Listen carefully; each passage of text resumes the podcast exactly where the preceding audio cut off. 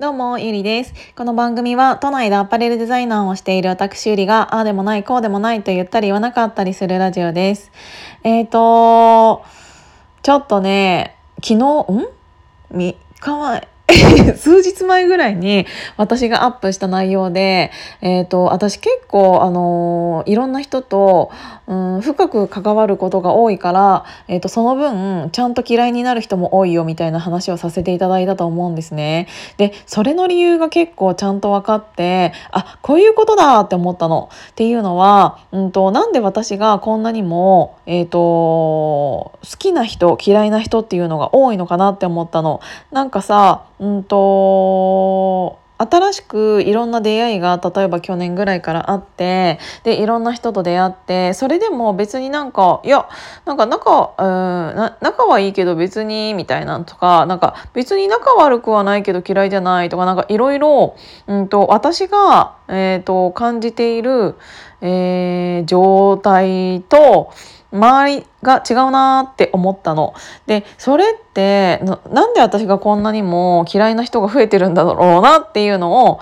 なんか嫌いな人っていうか苦手な人っていうかとかそういうのって私が結構増えていたのでそれって当たり前のように人と関われば関わる人数が増えるほど、えーと、比例してくるものではあるとは思うんだけどでもそれにしてもなんか多いなって思ってでなんでだろうってちょっと考えてたのね。でそそれでちょっと気づづいたことが私何かを主催することが多かったからだっていうのをすごく感じたの。えーと、例えばなんだけど、えーと、普通の大人数の飲み会に参加したとしてでそこで、えーと、よっぽどのことがない限りそこに行った人のことを嫌いになることってあんまりなくないですか？なぜならそんなに深い話もしていないし。なんだけど、うんと、私結構、まあ、運動会だったりファッションショーだったり今だったら L 学園っていう学校も、えっと、運営というかさせていただいてたりとかいろいろ自分が主催することがすごく多いんですね。でそういう時に結構、えっと、いろんな人の、えっと、性格が見えてしまう部分っていうのがすごく多くてっていうのはうんと結構ねそういうのを参加するしないっていうのを私が募ってたとするじゃない？そうすると結構な割合でドタキャンの人とかもすごく多くって。でそれってうんと周りからするとどうでも何でもないことかもしれない、えーと、10人のうちの1人が急に欠席になりましたってなったとしてもあの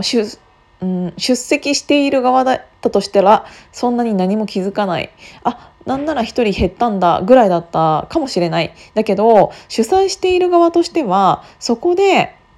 うんと人数が変わることによって例えば会場を変えなきゃいけなくなったりとかあとは、えーと、当日うんもらおうと思っていたお金が、えーともらえないイコール赤字になったりとか。っていうことに直面することが多いんですよね。例えば運動会だったら、えーと、お弁当をお弁当は現地で決済だったんですよね。でお弁当代が例えば1人1,000円だったとするじゃないですか。でその来る人数を最初から私は、うんと調整さんか何かで人数を把握はしていた。で最終今日来れますよねっていう確認も前日までにして大丈夫ですってなったとしても、えーと、当日になってからやっぱり行きませんっていう人ってまあまあそれでもいたわけ。でそれって、うんと、お弁当代どこが出すのって言ったら自分のポケットマネーだったり、えーと、運営費がある場合は運営費だったりすると思うんですけど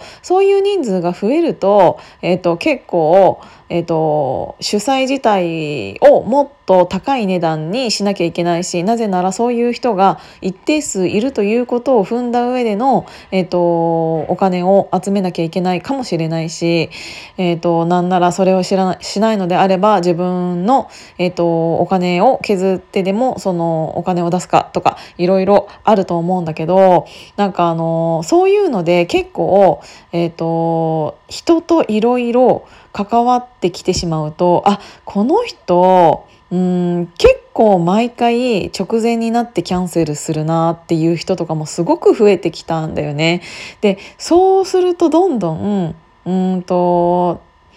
その人へのえー、不信感信用がなくなってくるじゃないですか。ってなるとじゃあ2人でご飯行きたいですかって言われたら私はノーなんですよ。なぜなら本当にその日その人が来るかわからない。なんか大人数の中に1人その人がいたいてもいいかもしれないけど2人とか3人とかで会いたいとは思わないんですよねなぜなら来ない可能性が高いからなんかそういうなんか、えーと、自分が主催することによって、えーと、一人一人と,、えーと向き合ううんところが多いからあこの人って結構勝手な行動しちゃう人だなとかこの人って信用できないなとかそういうことがすごい増えてくるんですよね。だからあのやっぱり主催する側と,、えー、と参加する側でこんなにも、えーと、気持ちの差というか、えーと自分に課せられ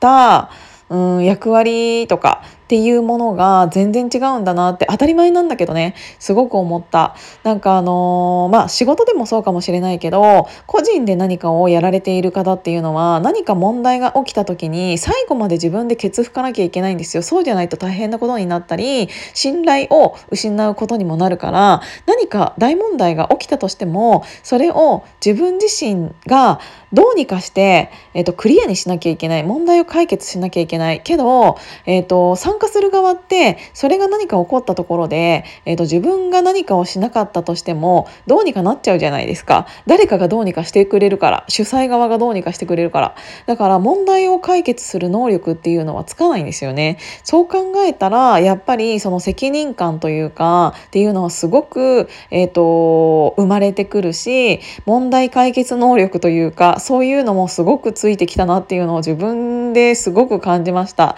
で、えーと、自分自身はそういうのをやっているからこそ、うん、最後まで何が起こるかわからないから気を張っていなきゃいけないっていうのももちろんあるから、えーと、大変だなとも思うんだけど、えーと、やったらやったなりに、えー、と達成感というか、えー、とそこまで自分がやったからこその達成感っていうのって参加する側だと味わえないことだったりすると思うのであのそういう意味では本当にいい人生勉強っていうのをさせていただいてるなっていうのをすごく感じた。うんと私ができなくてもなんか「あごめんね」で済む問題だったらあのもうそれで終わりじゃないですか。だけど結局「ごめんね」って私がで結局私はできなかったからごめんねで済ませられる状態って結局その後にそのケツ拭いてる人がいるんですよ。でそこまでできる人とできない人っていうのってかなり、えーと、明確に分かれていると思うので、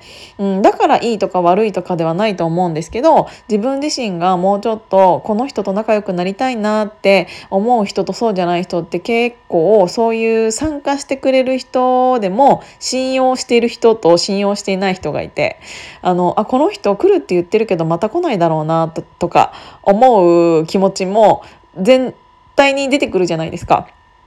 だからなんかそういう人間関係とかが、えー、と形成されているものとかをすごい私は身近で見ているので余計にあこの人信用できないなって思ったら別にだからイコール嫌いとかではないんだけどそれ以上自分から近づきたいとは思わないっていう人っていうのは結構増えててでもその代わり、えーと、あ私がこれをやろうとしたらなんかこの人が手伝おうかって言ってくれたとかなんか知らないうちににこの人が何かやってくれてたとかそういう人はそういう人で集まってくるのであの余計に私の周りに好きな人と嫌いな人なんなら仲間にしたい人とそうじゃない人っていうのが明確に現れているんだなっていうのは自分が何かを主催しているから思ったことなんだなっていうのを改めて感じたので、えーと、今日はそんなお話をさせていただきました。はいということで今日も聞いていただいてありがとうございます。じゃあまたね。